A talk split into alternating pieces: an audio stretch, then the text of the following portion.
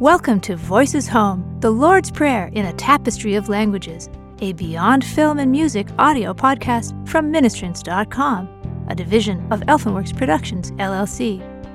The Lord's Prayer was taught by Jesus to his disciples in response to their request, Lord, teach us to pray. This episode features the Lord's Prayer in Serbian, spoken primarily in Serbia, Montenegro, Bosnia, and Herzegovina.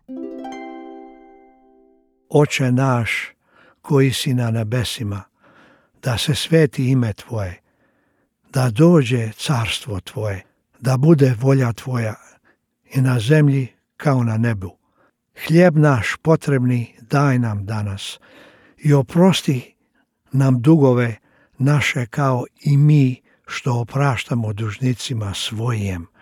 I ne navedi nas u napast, no izbavi nas od zla jer je tvoje carstvo i sila i slava uvijek.